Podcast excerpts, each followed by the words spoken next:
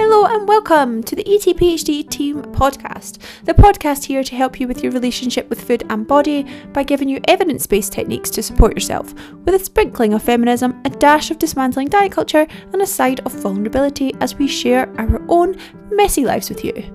I'm Emilia, a registered nutritionist and PhD with the sole purpose of making your life happier and healthier. If you love it, please do go wild and share it, and if you're ready for support with our coaching, details are in the show notes.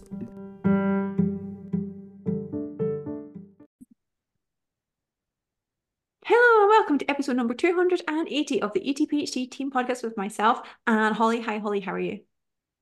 I'm fantastic. I'm feeling so festive after our team Christmas meetup. It was fantastic. We just did an hour of um, Zoom games and it was a very fun time. I really highly recommend Zoom games more often. It's great. Now that you're not forced to do it. I mean, we kind of are forced to do it in the sense of like, you know, we're all over the world. Um, but we didn't have to do it. And when you choose to do it, it's infinitely more fun. Agreed. I, Agreed. I, and Anna, how are you? I am good, thank you. I think the tears from laughing so much have just about stopped. I mean, I was mostly laughing at you have to like for one of the games that what was the game name of the game, Holly, that you brought to the table? Drawful. Drawful. Because you're basically drawing awful pictures. So it's mm. drawful. I yeah. did not put those two together, but now that makes it even better. Everyone highly recommends Drawful for a Zoom game. But Anna, I've learned a lot about you and art. I thought you were more creative than that. I'm going to be honest. Although it was creative, it just necessarily wasn't. Maybe drawing on a phone is just with your finger. How how on your phone you can't. and you can't you can't undo strokes yeah. after you've done them, so they're just there. If you make a mistake, too mm. bad. And you've only got two shades of the same color for your picture yeah i mean i feel like it's the like what is it bad workman blames the tools but i was uh, it, it was yeah yeah not my strongest not my strongest point holly on the other hand I mean, great idea drawing said Holly. Um, I thought that was very abstract. I liked That's, it a lot. That was my profile pic. Yeah, that you know, every time someone finds out my name's Holly, they're like, "Oh, are you born in December?" And I'm like, "No, August." No, no explanation. No explanation for the Christmas name, but it's good. It's a good season for me. Lots of things with my name on it. Mm, yeah, I can see that. The other game we played was the Jimmy Fallon like listener game, whatever it was called. The Wisp. Oh, I need to find out the name of it just in case, in case you know people want to do it. The Whisper Challenge, which is where we all the person one person puts themselves on mute and then says the says a phrase or a word, and then you all have to guess the word. And that is that could be hours of endless fun we we chose food categories because we are on brand. Um, but it was a great time. Katie, clearly, excellent, excellent. Like what's the word? Lip reader. Mm. Weird skill to have, but great skill to have. Can I just point out Katie won both games? Oh, so she, she also won the drawing game. Oh, should we be worried? Oh, interesting. But I wonder what that says. World domination is imminent. It says that she's better than all of us, and that's okay. Like that's fine. It's something that we can all have to just learn to live with. That's all right. Um, so interesting topic before, I think it's an interesting topic before we start is um I did a post the other day because we've had a lot of conversations on in our group chat about uh, weight loss drugs and Ozempic and other GLP ones. And we work with a lot of people at ETPHD now, more and more increasingly. So obviously people in larger bodies who are being prescribed weight loss drugs. And you know, we fully support it. If you are being prescribed weight loss drugs from your doctor, they support your health, you're doing all the lifestyle change with us, great. Like we're like in terms of the evidence that we have right now, these they they are supportive, right? So anyway, I did a post about this and I'd seen last week, obviously on Daily Mail, I'd seen um, Oprah say she'd been asked if she, she she lost a lot of weight, and I don't love the fact that we're talking about women's weight loss and all these things, but I just the topic like something specific she said Last week, she said she got asked if she was taking Ozempic, and she said, I'm sick of people asking me if I'm taking Ozempic. Um, I considered it, but I decided I didn't want to take the easy way out and I wanted to have willpower and all of these things. And I, you know, I'd kind of talked about this in my post of saying, you know, it's actually not the easy way out. And it's a shame that, like, you know, we're still shaming people. It's our it's our fat bias, etc. And then Holly, you might have seen this today. Um, today it comes out that she was taking Ozempic and she was ashamed to say that she was taking Ozempic. And then she said, you know, I, I felt ashamed that I should that I was taking it, but it's helped me a lot. I still do all of the lifestyle stuff and I don't want to be ashamed anymore. And it doesn't mean that I don't have any willpower. And I thought, one, what a shame that she felt like she had to lie about it. Two, what a shame that she had to comment on it in the first place. But three, unfortunately, because of these things, which I fully understand, you have now contributed to the shame of all of these other people who were taking Ozempic, and you're like, no, no, no, I just have willpower. And so many people have seen this and thought, oh, I don't have willpower. This may be why I'm taking Ozempic and or other weight class weight supporting drugs. Um, but I thought it was really interesting for someone who's so outspoken to lie about it and understandably so, and then come out and say, actually, I lied. Like, good for her come out to say that she's that, you know, and tell the truth. But really interesting. It obviously shines a light on not just weight loss drugs, but so many, so there's so much dishonesty in all of this stuff that even people that like, you know, sound like they're being very honest, and lots of people trust Oprah, especially in the States, lots of people who sound like they're being very honest, there's still a high chance that they're lying, regardless of whether that's valid or they're, it's because they're ashamed, whatever the reason is. When you look at people, especially celebrities, like chances are they're lying, realistically, um, about something. Um, so it's good to keep that in mind. But thought it was interesting. It's a shame that oh, oh, there's so many shames in that whole situation. Um, but yeah, I saw that this morning just before I came on like our calls this morning that, that oh, she's come out and she said she just she has taken it. Yeah. Yeah, it's really unfortunate how it's portrayed. I don't know how much it's portrayed in the UK media, but in the US media, it seems like it's the new like exposing someone for plastic surgery kind of vibes of the you know like in the 90s that was all the rage and like now it's maybe not just the 90s i feel like even now um but now it seems to be like oh like expose so and so you know taking his Ozempic or whatever um whichever one they're they're taking and it's it's I mean as you said it's just an unfortunate implication that comes along with that as though you have to expose someone for doing that. I, I also just think it's like the whole moralization of willpower is very problematic and it's something that we all deal with in working with clients every day is, is people who are convinced that there's something wrong with them that or that they don't have enough discipline or have enough willpower whereas what we tend to know from the research is that it's actually the opposite and that people tend to have almost like a an a overabundance of willpower and they concentrate it really hard into like one specific period of time and that comes with a a backlash mm. um so yeah problematic on in so many ways totally agree yeah and then the willpower narrative, it's like you can say it till you're blue in the face, but people often, obviously, who struggle with disordered eating too, often have low self esteem and low self efficacy. So it's an easy one to believe you know yeah. um, it doesn't matter if you know i've worked with people who are like super high up in their careers. They have families they have kids they have sustained relationships best friendships all of these things. It's like yeah but i don't have any willpower. And it's like let's look at your life objectively here and see all of these things that you've achieved and continue to sustain. Why is it that you just don't have willpower when it comes to food? Like that's not how willpower works. Like it's it's but it's interesting. It's because yeah like because there's so much like crossover with like low self-efficacy and these associations, it's so easy just to fall into, oh, it's a willpower thing and it's a shame. So Oprah, one of the most, you know, at least outwardly successful women in the entire world, people, sorry, in the entire world. It's like, yeah, but I just didn't want to look like I had no willpower. It's wild. No one's immune from these feelings, I think is point on that. Okay, let's get started on the questions. Holly, do you want to go first? Sure. Um, I'd love some book recommendations on relationships with food, binge eating, emotional regulation, somatics, yoga and its benefits. Um, let me just open the question so I can see the whole thing. Um, everything really where I can read up in depth on things. I'm always rubbish at this this question or these types of questions because I never have great book recommendations. I think binge eating overcoming binge eating is a classic.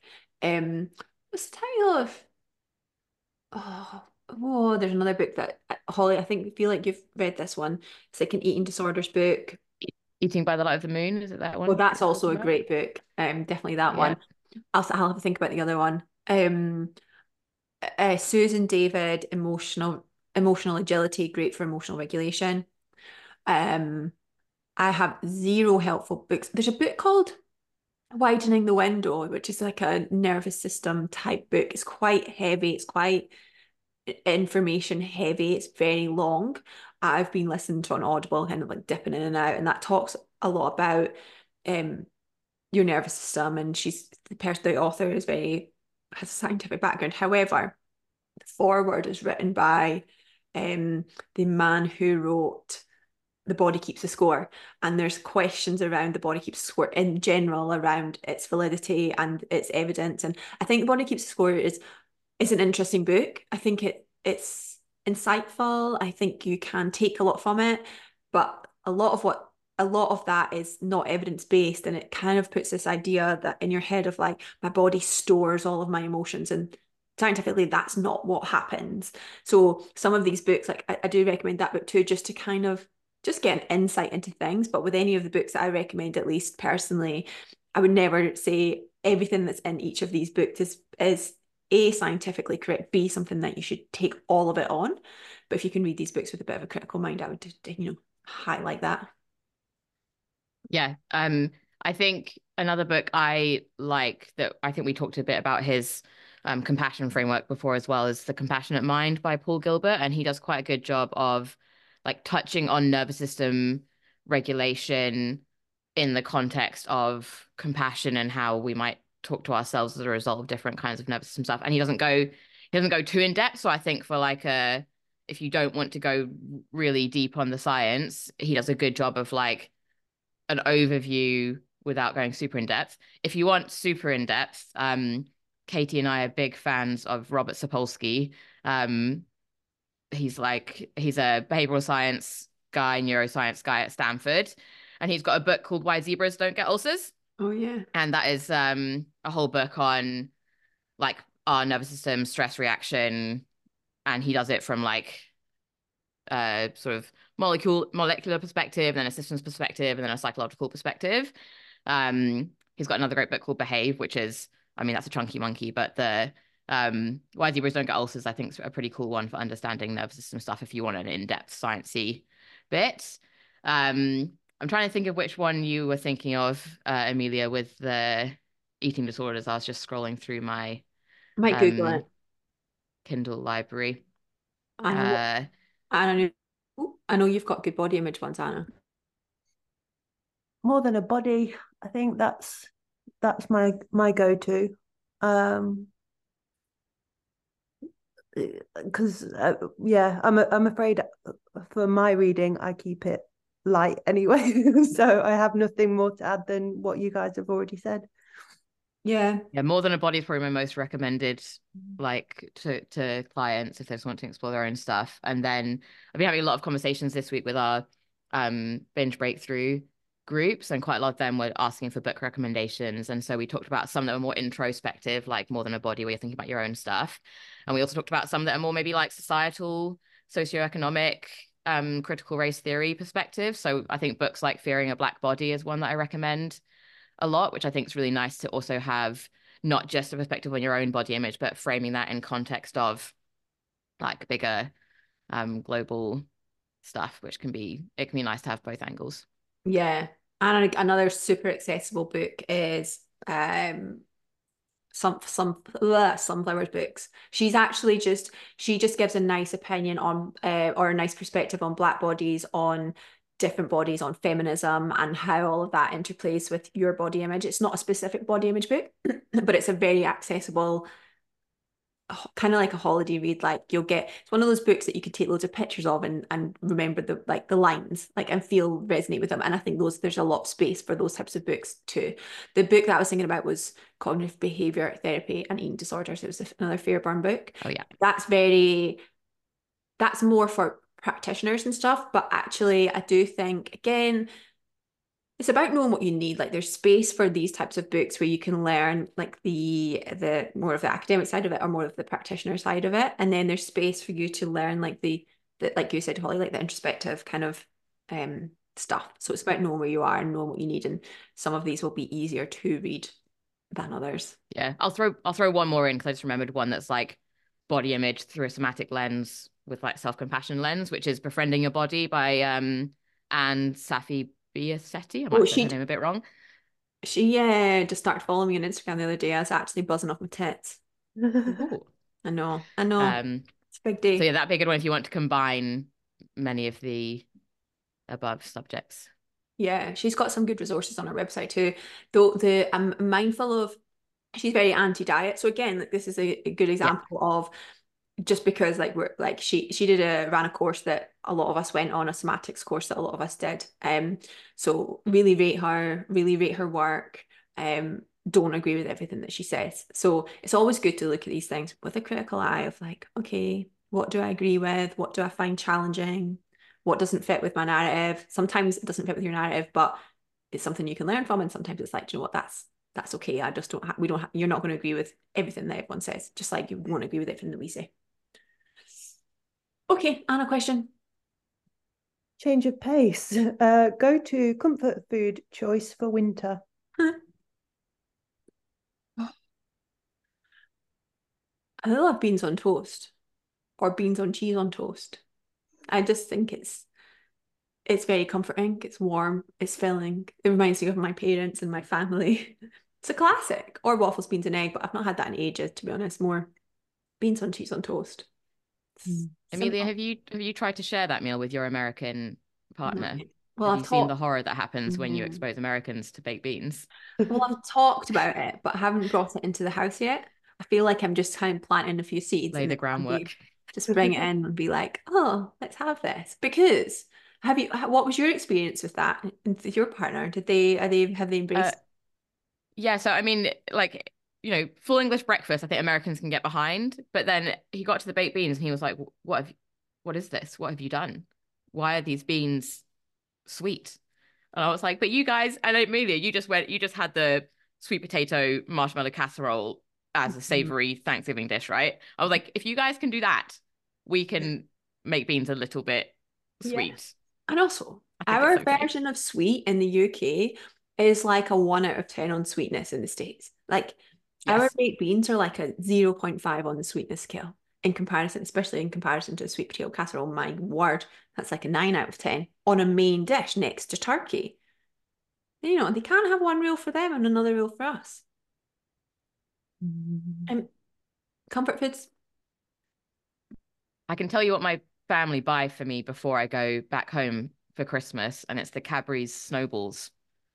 They only they're basically like the Christmas version of mini eggs, which is my favorite Mhm. Easter candy. You know, I've got got a theme. Mhm. Cadbury's chocolate wrapped in some kind of crunchy sugar. Sign me up.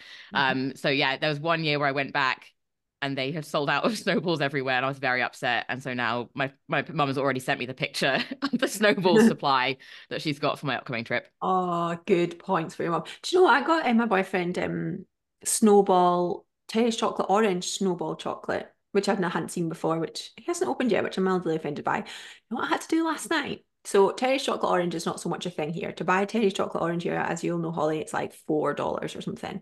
It's wild. But we were going to see some neighbors last night. They just had a baby, and I was like, "Oh, I'll bake." But you know, with baking, like it requires a lot of stuff. If you don't have any of your own stuff, you realize that why you just yeah, you Oh. realize just how much you need, right? And I was like going around the store the other night, and I was like, I've been in here for too long. I was having to buy things, just stuff that you just think like baking powder, too much stuff. So I was halfway through, and then I come down the aisle of the boxes of stuff, and I thought, never done this before. Shall I, shall I do it? And do you know I didn't? I made box brownies, but I took Lucy Lord's ebook chocolate orange brownie recipe. So I took like I got some fresh orange and put some zest in there, some orange juice in there, added some chocolate orange, and then put Terry's chocolate orange on the top. And I have to say they were absolutely delicious, and they were from a box. And I was like, I need to stop being so elitist when it comes to baking. It didn't really nurture my soul like, you know, baking at home would normally do. But even things like don't have my mixer, I just don't have this stuff. And it felt very strenuous on a Wednesday night to do it all. So there was a there was a nice little food rule for me to break. Um, I allowed to bake from a box and actually, you know, it's quite can be quite successful. I'm convincing everyone so that I feel better about myself. Okay. Um, Anna, what's your food? What's your comfort food? Uh, I'm going with obviously you guys are a little bit warmer where you are than it is here, but I'm going with either like a thick soup and crusty sourdough, something like that. or some kind of stew. A stew. Interesting. Well, when I say stew, like something in the slow cooker that's you can just mm. like ladle out, and probably some bread and butter too. so yeah. yeah. Do you know what I miss? Is tiger bread. Just mm. I find why. Yeah, what happened to I, tiger bread? Yeah, it's just is it just not in America or is it not a thing anymore? It was such no, a thing no, for a while. Thing. It's just not for you guys. It's just us. It's just us, babe. But I find that very comforting. With like thick slices of tiger bread, not the pre-sliced one. Like you cut it yourself, so it's like two in one, with just like PB and J, or with soup, or with a stew. Just it cover or with chocolate spread. It covers so many bases. But again, it reminds me of, you know, when I was a kid and we'd get tiger bread and it was such a treat when it was all soft and nice. I think comfort foods is like sensory stuff, but I think there's so much is tied into comfort food of memories of like how it soothes you. Oh my god, I, would, I haven't had. I was saying to you guys, I haven't. I didn't schedule time to eat today, so it's nine twenty-five, and every between every meeting, I'm just like, oh, just have a wee bite of apple, or just have a wee a wee thing like this. And now we're talking about food, and my stomach is like, as soon as, soon as you let the thought in, my stomach is like, ah, damn it, so it's not good. Is that a sign to move on to the next question, Emilia? It absolutely is. Okay, let's let's get this question. This is me, Ross's question. How to focus on my goals when having such a busy life, my mind is always so chaotic and can only concentrate so much. I haven't got the mental load for some personal life, but like organizing birthday presents, let alone making time for me. I mean, some of this, as always, I think is a bit answered in the question, um, which is that a lot of this, by the way, very valid to have very busy life. Totally understand that some people have a lot of things they're juggling, a lot of plates they need to juggle.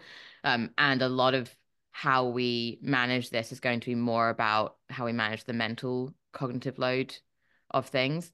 Of course, there can be things here like time management skills and self worth and all these things to make sure that we value making the time for ourselves enough to do it. But this is where, and I'm sure you're doing this already, Roz will probably have you working on mindfulness skills and like mini, I like to call them parasympathetic pockets, but like mini mindfulness moments to help you start to generate the ability to direct your attention to where it wants to go. Because if our mind's feeling really chaotic, that's often a sign that we aren't necessarily you know, I don't want to say, yeah, we're not necessarily super skilled yet at directing our attention, noticing where our attention is, and recentering that. So that's probably where I'd start. Mm-hmm. Yeah, I agree entirely. And I would also explore uh, your relationship with stress.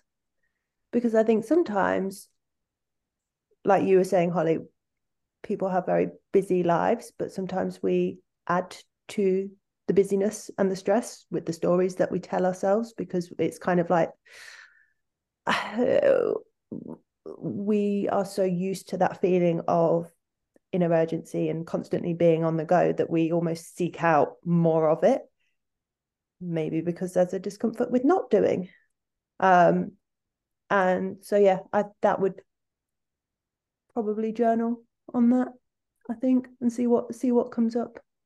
Yeah, how keeping yourself in the stress cycle. Yeah, because it feels natural. I always think it's amazing to speak to people who kind of move through this and they're like, I didn't realize how much of my life I was spending in that stress state, in that fight or flight state. And it becomes the norm. Just like with your body, right? When you get to a point of body kind of neutrality or positive body image where you're like, I didn't really realize how disconnected I felt. Or when you stop chronically restricting, like I didn't realize how exhausted I actually was. And it's the same here. It's like you don't you don't you don't realize that there is another way to live, regardless of how busy you are. There is another way to live that's not in that fight or flight, like constant hyper arousal state. Um, but you don't know until you start to kind of pull yourself out of it and, and having those like what you were saying holly like parasympathetic pockets or like mindful moments where you start to bring yourself down to so you can see that is really helpful um i was speaking to one of the coaches i work with yesterday and she was like um she said she she's very fo- been very focused on like being calm and doing everything from a place of calm and she was like I just didn't realize I spent all of my life there and I clung to it because I thought it was making me more productive and I thought it was making me do more. And it doesn't help me. I don't get any more accomplished. I just feel more stressed and I can't actually then take some downtime because I feel like I should constantly be doing. And so rest then becomes um, anxiety inducing and, and that can be a problem too. So when we're saying like, you know, you've got this busy life and a busy mind, I think the worst advice would be like, oh, just rest more and like just find pockets of rest and, things like that because that can feel very stressful. But the chaos thing is the chaos thing is definitely something to work on in that.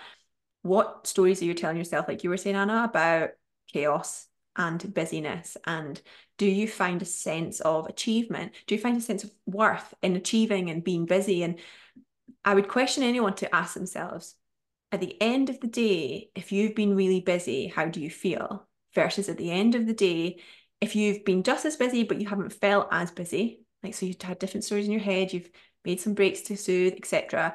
How do you feel?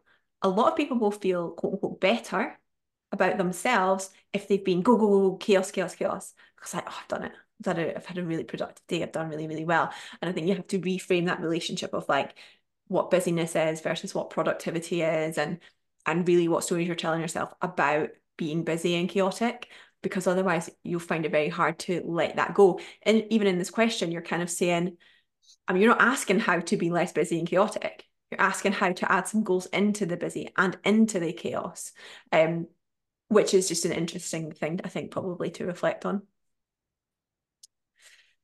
Okay, Holly. Just interested in who or what helped you back to a healthy relationship with food and exercise, and what was the moment at which you acknowledged that you really needed help to heal? Mm. Mm. Brene Brown helped me personally, one to one. Um, she, she, Brene Brown like did change my life. Like I stand by that. I, and I sound like a total fangirl, but for me, uh, but you are. I know I am. I know I, I sound like one. Let's be honest. Um, for me personally, like I knew that I had struggles with food, but it wasn't until I was like 30, 31, I uncovered I learned who Brene Brown was when I was in the States. Like she hadn't made it to the UK yet. And she started talking about shame. She started talking about emotional numbing and all these like I, at the 31, I had um all of the scientific underpinnings. I knew all about extreme dieting. I knew all of the physiology of all of the stuff that I was talking about. But I didn't necessarily fully comprehend in myself the the psychological side of it or the emotional regulation side of it, the dysregulation side of it. Um, and I think I read a couple of her books and I was like, oh, this all makes sense to me now. And it was like, I think what happens with some people that work with us is like, or they see a post from one of ours or they listen to a podcast, they're like, a weight is lifted off because it's like, oh, this makes sense now. Like, this is not how I'm going to be forever. This is not just me. I'm not broken. It's like this is this is this is a thing. And I think Brene Brown kind of normalized for me of like, this is I'm just like everyone else that has their own dysregulatory, like dysregulation quote unquote tools to try and help themselves, and whether it be food or whether it be alcohol, whether it be spending, whatever it is. It, most people have got these struggles. And I was like, oh, and it was like a whole weight had been lifted off. And then from that point onwards, like, yes, I've had like you know different ways of getting support but realistically I, have never had anyone i've never worked with anyone on a one-to-one basis or otherwise that has done anything to my relationship with food in a positive way apart from myself to be honest. But you know just for me it's always been about listening to people that actually I've got nothing to do with nutrition or fitness and the, seeing things through my own lens that has brought the most clarity for me i think. Yeah i would agree. I needed a, the combination of personally i got i worked with um nicola rinaldi who did no period no now what. Um so I did do some specific support on HA, and before that, I was working with, uh, like naturopathic but MD, um, specifically on like hormone balancing stuff. So I'd come at it from like an HA angle, and then as I started to try and make the changes that I needed to make in order to like restore my hormone balance, that's when I realized like how messed up my relationship with food and my body was because I was so resistant to making a lot of the changes that were necessary. And I was like, oh, didn't really realize how bad that was until I tried to make the change and then found that really, really hard. Um, so I did do some like one-on-one work but also for me, yeah, Brene is great. Um, I liked, I really liked Untamed by Glennon Doyle as well. I know she's quite polarizing, but I found that book really helpful. Um, as like a fellow anxious um brain, and she also recently, maybe like this time last year, was talking about her um own struggles with relationship with food and diagnoses around that on her podcast. Um, and the person that she's working with, their book, I also found quite helpful. Uh, it's it's a bit more of like a, a medic medical angle book, so I don't know how relevant that is for this, but that for me was quite helpful. Um, and also I this is this was me personally, it's not a must for everyone, but I shared my journey as I was going through it on my Instagram, and that helped me so much with the as Brene Brown says, um, shameless in the dark. So like for me, sharing that along the way just meant I didn't have to keep telling everyone every time I saw them. It meant that I felt like, oh, cool, like the weight was lifted for me by sharing that rather than keeping it inside. Um, and through that, um, two good friends of mine were like, me too. Um, and we ended up forming a little little trio and we'd like have a little support group and we'd talk to each other about our struggles all the time. And like that common humanity was like massively helpful mm-hmm. for me as well, which is obviously what? what we try to provide in our group chats and coaching and stuff.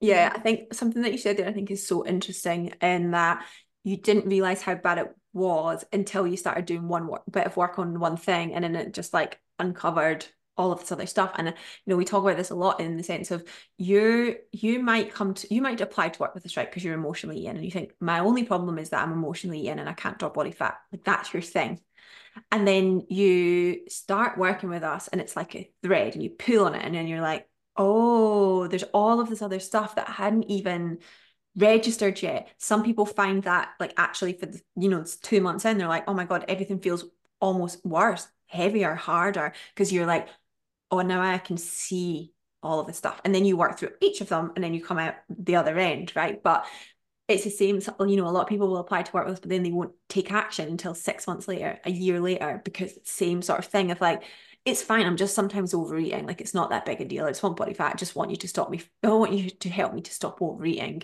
And maybe then you'll listen to a podcast and then you're like, oh, oh, like I don't want to, I don't want to open that box. So I'm just gonna stay, figure out my overeating myself, and then that will be fine. But then six months later, most of the time people will come back and say, Oh, I thought I could do that part myself, but actually I couldn't because there's so much more to it um but you're you it's so interesting that you, the way that you phrase that because it's like yeah it is just like a little you're just shining a torch on what like that's just one torch that you're shining and then it's like oh there's all this other stuff which is scary but also amazing because all of that other stuff impacts the entirety of your life every other part aspect of your life which is fabulous in my humble opinion um, Anna um I I knew that things weren't great.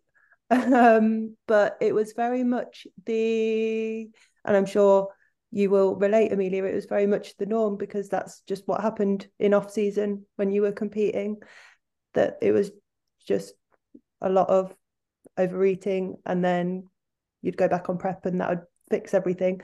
Um, and for me, it was because I just finished juniors and I was like, I don't know what I want to do. I'm going to have to, like, if I want to play with the big girls, I'm going to have to take things seriously. But I was also well aware I didn't actually know how to eat anymore uh, unless it was on a meal plan. Um, and it was not the most fun way to live when you're 22. 23 uh, and then it was i think through a friend that you were coaching Emilia she was sharing your stuff. So i started following you and you were the only person that was talking about binge eating at the time. And obviously you were competing as well. I was like this is someone who finally gets what it's like and is not afraid to say yeah this this isn't normal. This isn't how it needs to be and well that that's that. Mm-hmm. like once we started working together i've yeah not not looked back. And obviously Brene and Glenn Glenn Glenne Glennon are fantastic too. Like that, yeah. um, but I think I mean the, I mean this in I with no disrespect. When we started working together, we didn't really touch on all of the stuff that we do now with coaches. But I think for me, there was a lot of education well, I say that I was studying nutrition, but I'd never really kind of practiced what I knew. Mm-hmm. So to have someone there telling me like it's okay to mix your carbs up and not eat a few grams of whatever, you don't have to eat everything if you're actually full. Um, and then as the the journey went on, then adding a few more tools along the way. Um, mm-hmm. yeah. It is wild, isn't it? One that you were 23, that seems wild to me. Um, but two, that like you said you were studying nutrition i think it's so common of like i had a phd in exercise physiology a master's in nutrition like holly you're super educated you were doing your nutrition course and all of us were like oh yeah like we know all of it like we know it not all of it right? And the more you go in yourself the more you learn different things about yourself which is the idea is that you're learning about yourself not textbook stuff um but you can have the not all the knowledge but but it's the awareness that you need to then or like the awareness and the accountability and the understanding of of how to implement it. Mm. But it's almost like, uh, yeah, but it, it won't work like that for me. Mm. Like if I swap pasta, for, uh, if I swap potato for pasta, like no. I can't believe that was like that was where you were. At. Yeah, that's where you were mm. at. Good old, good old. You've seen the meal plans. You've seen how sad they are. no, and this person who wrote Anna's meal plans has now got two hundred thousand followers and is really outspoken on Instagram and it's terrifying. Mm. Terrifying. Mm. Um, okay. Anna, a question. Um, so I have toned back my training with HA recovery. In the sessions I am doing, I am feeling a lot weaker. I'm lifting a lot less and fatigue fast, even with reducing weight and volume. Is this normal?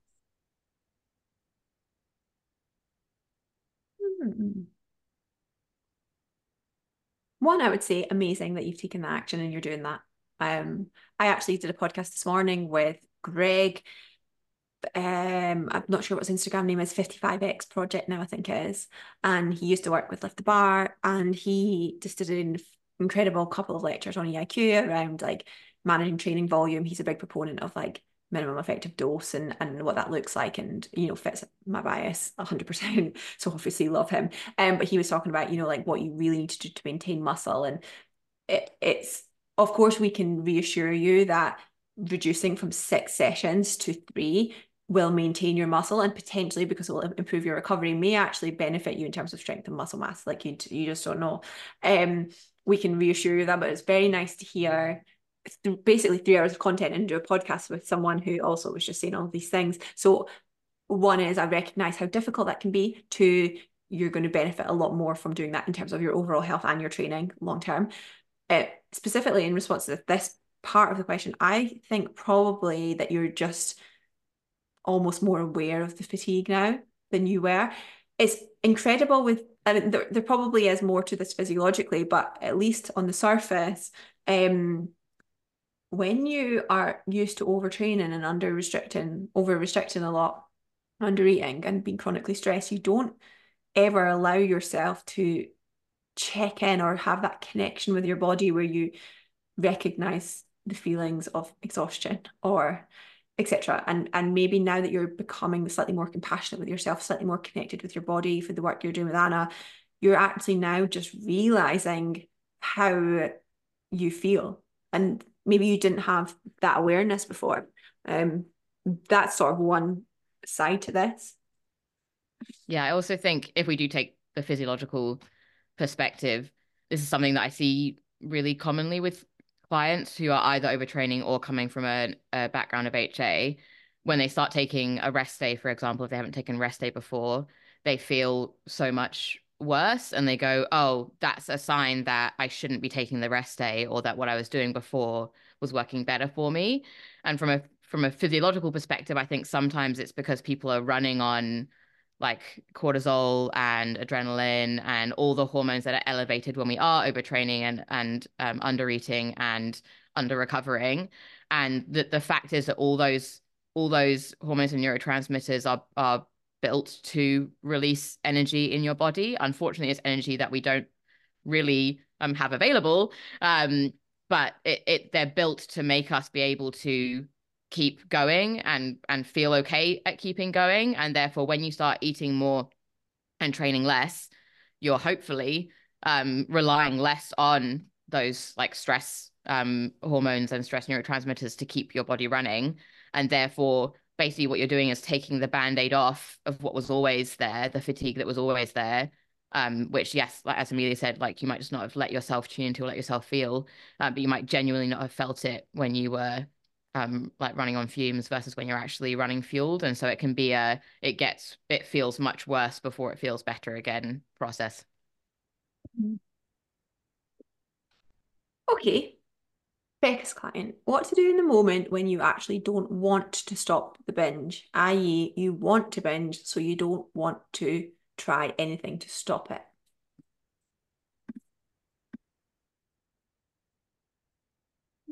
I think I think in the moment, like any of us who've gone through binge eating and with any of our clients too, there's all you know, and this is one of the things, first things that we often work on with clients is like there's always a reason that we developed that habit in the first place. There's a purpose to the binges, and that means that that you know in in the moment where we're choosing to binge, you, we we don't want to stop it for a reason, and so exploring what that reason is and actually acknowledging and validating that I think can be really helpful because often um, when I talk to people and we're like, you know, what could be quote unquote good about binging, they go nothing. There can there's no way, like nothing about this is good.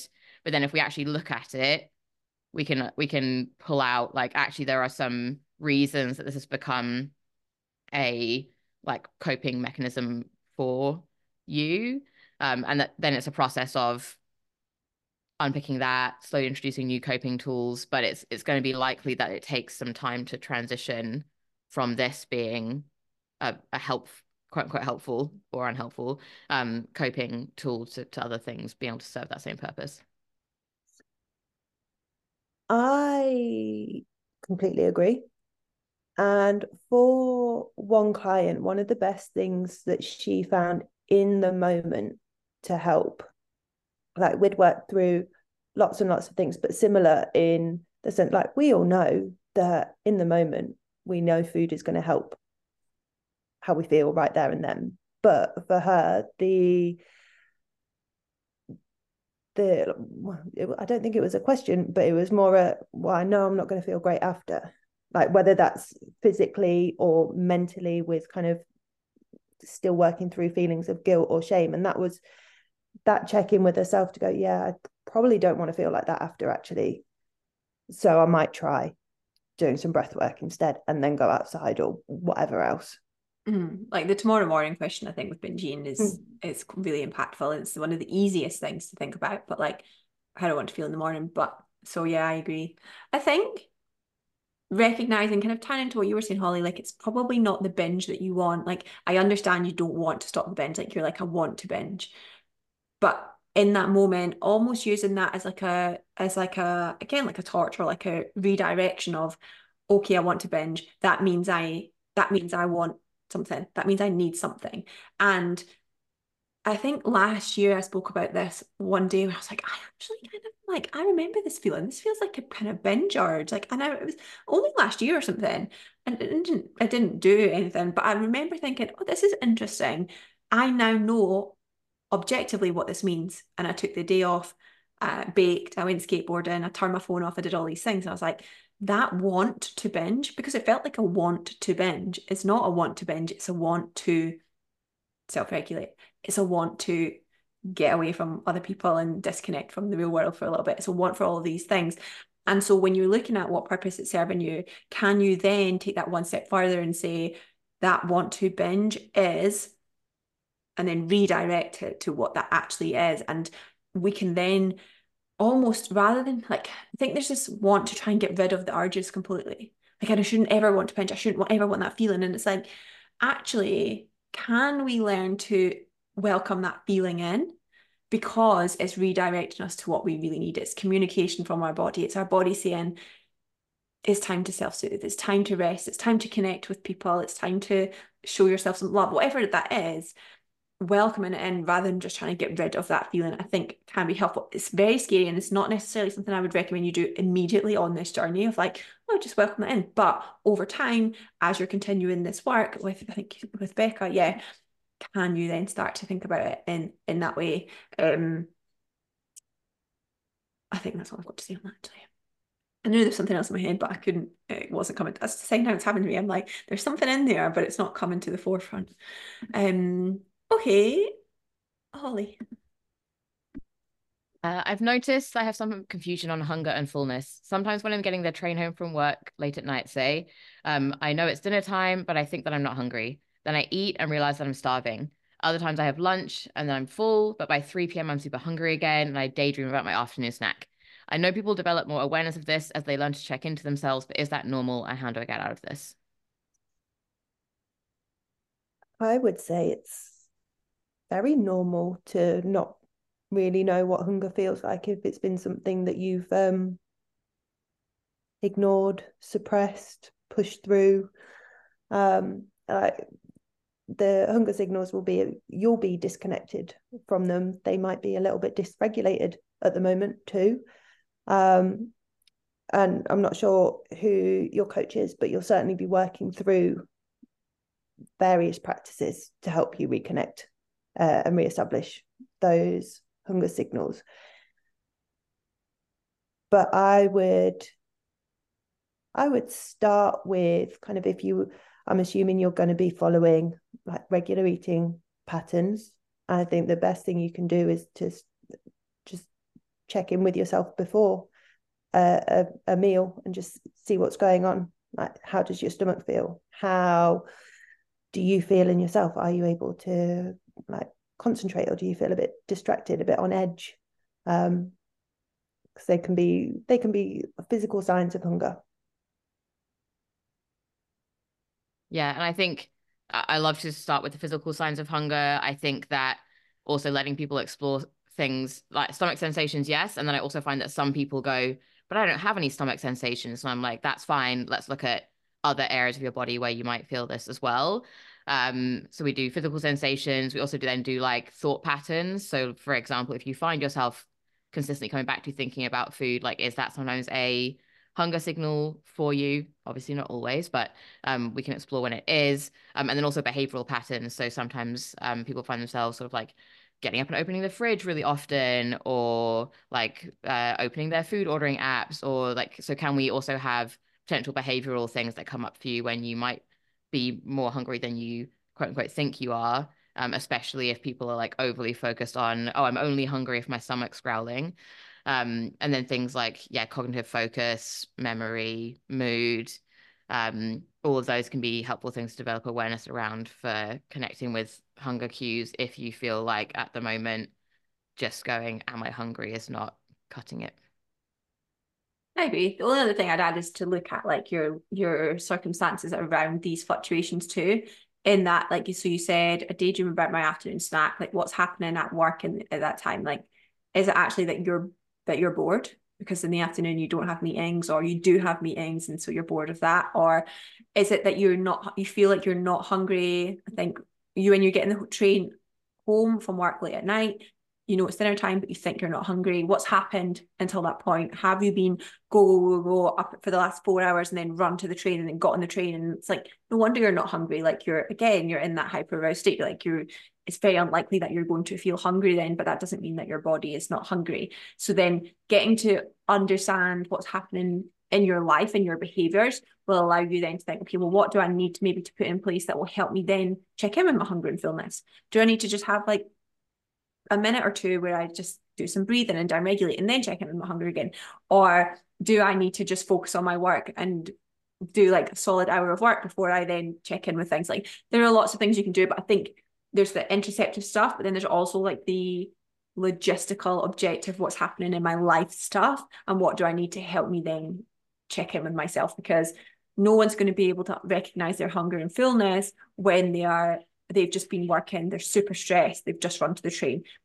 Your level, quote unquote, your understanding of your fullness at that point or hunger at that point is going to be potentially dysregulated, potentially not quote unquote uh, true because you're in this different state. So I would just get curious about that as well.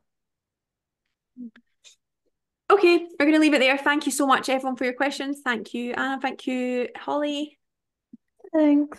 Bye. Thank you. Bye.